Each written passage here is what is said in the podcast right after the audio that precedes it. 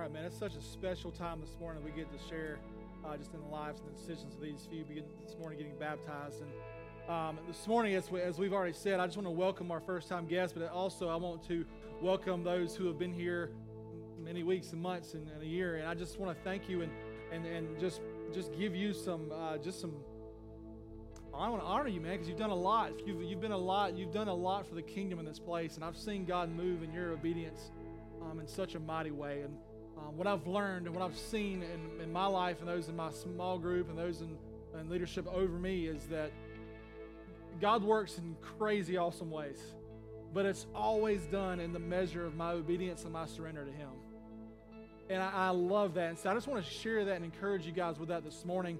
And I just want to celebrate with you guys that we get to watch 13 people go from death to life in Christ through their decision to follow Jesus this morning. And and this morning, I just want to share this baptism is not what saves people. This baptism is not what brings people to heaven. This baptism is a, is a sign of what's happened on the inside of someone's heart from turning the control of their life over to Jesus and trusting Him alone, Jesus alone, for their, for their salvation. That's what it is. It's an image of that. And so this morning, I want to just kind of ask you do you really understand what that means? And I want to ask you guys this morning that are getting baptized hold on to this day. Let this be a landmark in your, in your following of Jesus. Or go back to this many times as your public profession of your faith to say, hey, world, I'm following Jesus. He's, he's affected my life in a way that I will never turn back.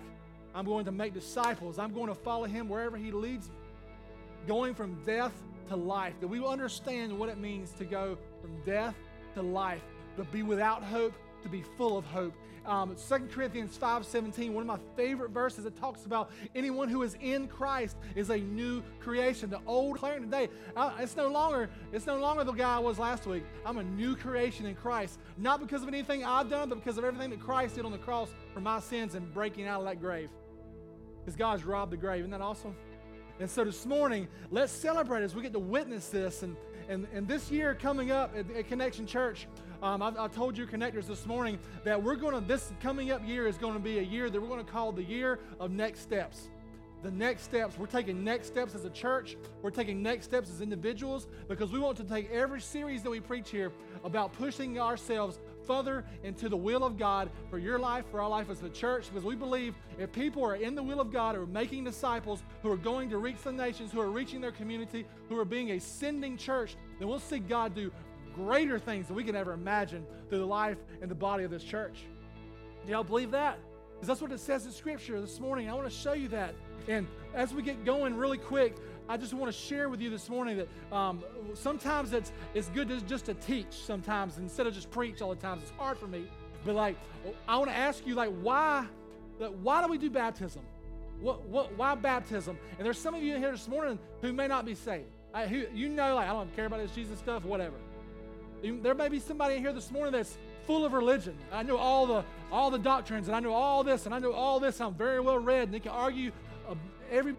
But this morning, down to, the, to their knees, and when it comes to doctrine of Scripture, and that's wonderful. But this morning, let's talk a little bit about what it means through Scripture, really quick about baptism. And as a church, we believe baptism means three things. As a church, the first thing we believe that baptism was commanded by Jesus. Matthew 28, the Great Commission.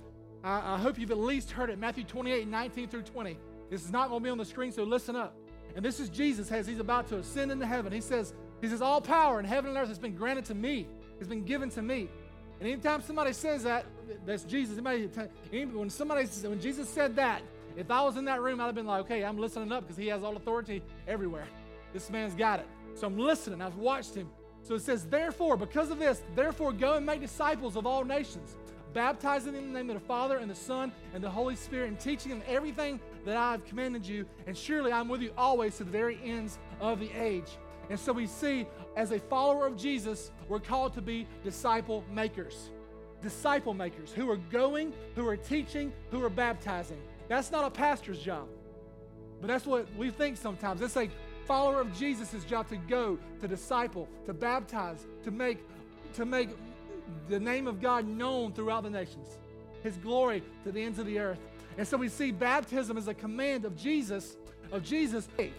And so it's not making disciples until Christ returns at the end of the age.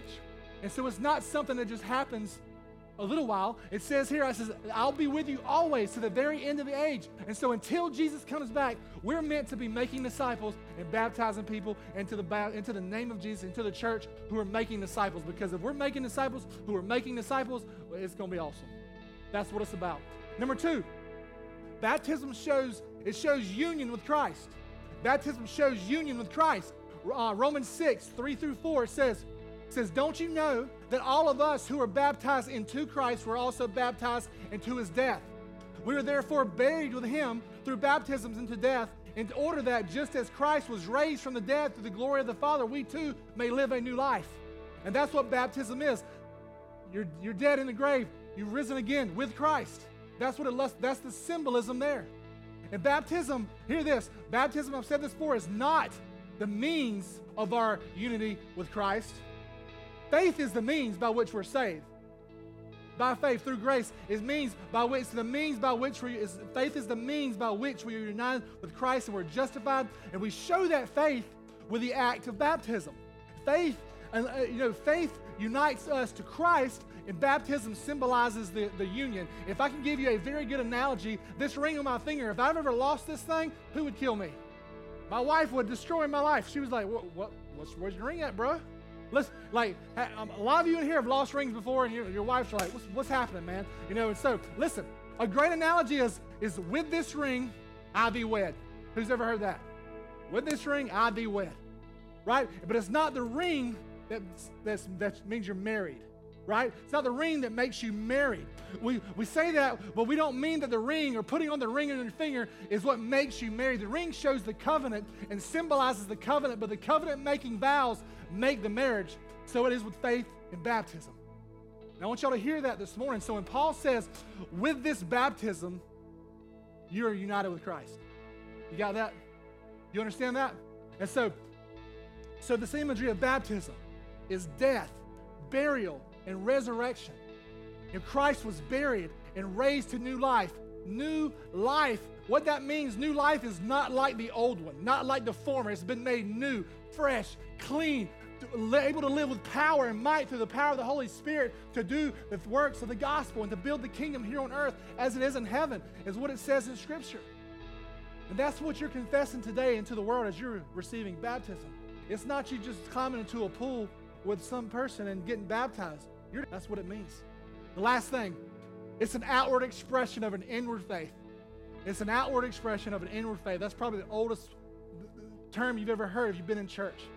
And we believe that baptism is a command of Jesus for those who have repented and have come to faith in Jesus and expresses their faith in a tangible way. And because we believe this, we believe that baptism is only for believers.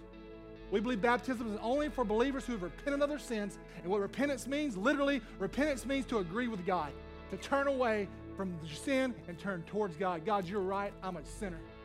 That's what it means. And you put your faith in Jesus for that. We base this belief off of Colossians 2, verses 11 and 12, which says, In him you were also circumcised with a circumcision not performed by human hands. Your whole self, ruled by the flesh, was put off when you were circumcised by Christ. Christ comes and circumcises our heart.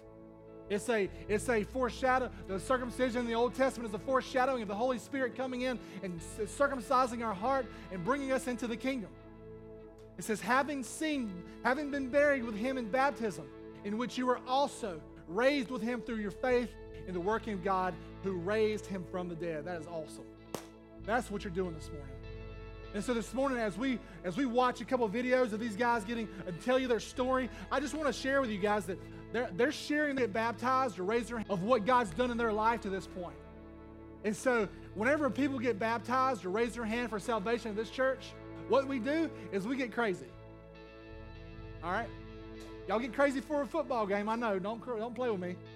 Listen, these people are, are declaring to you today that they are followers of Jesus.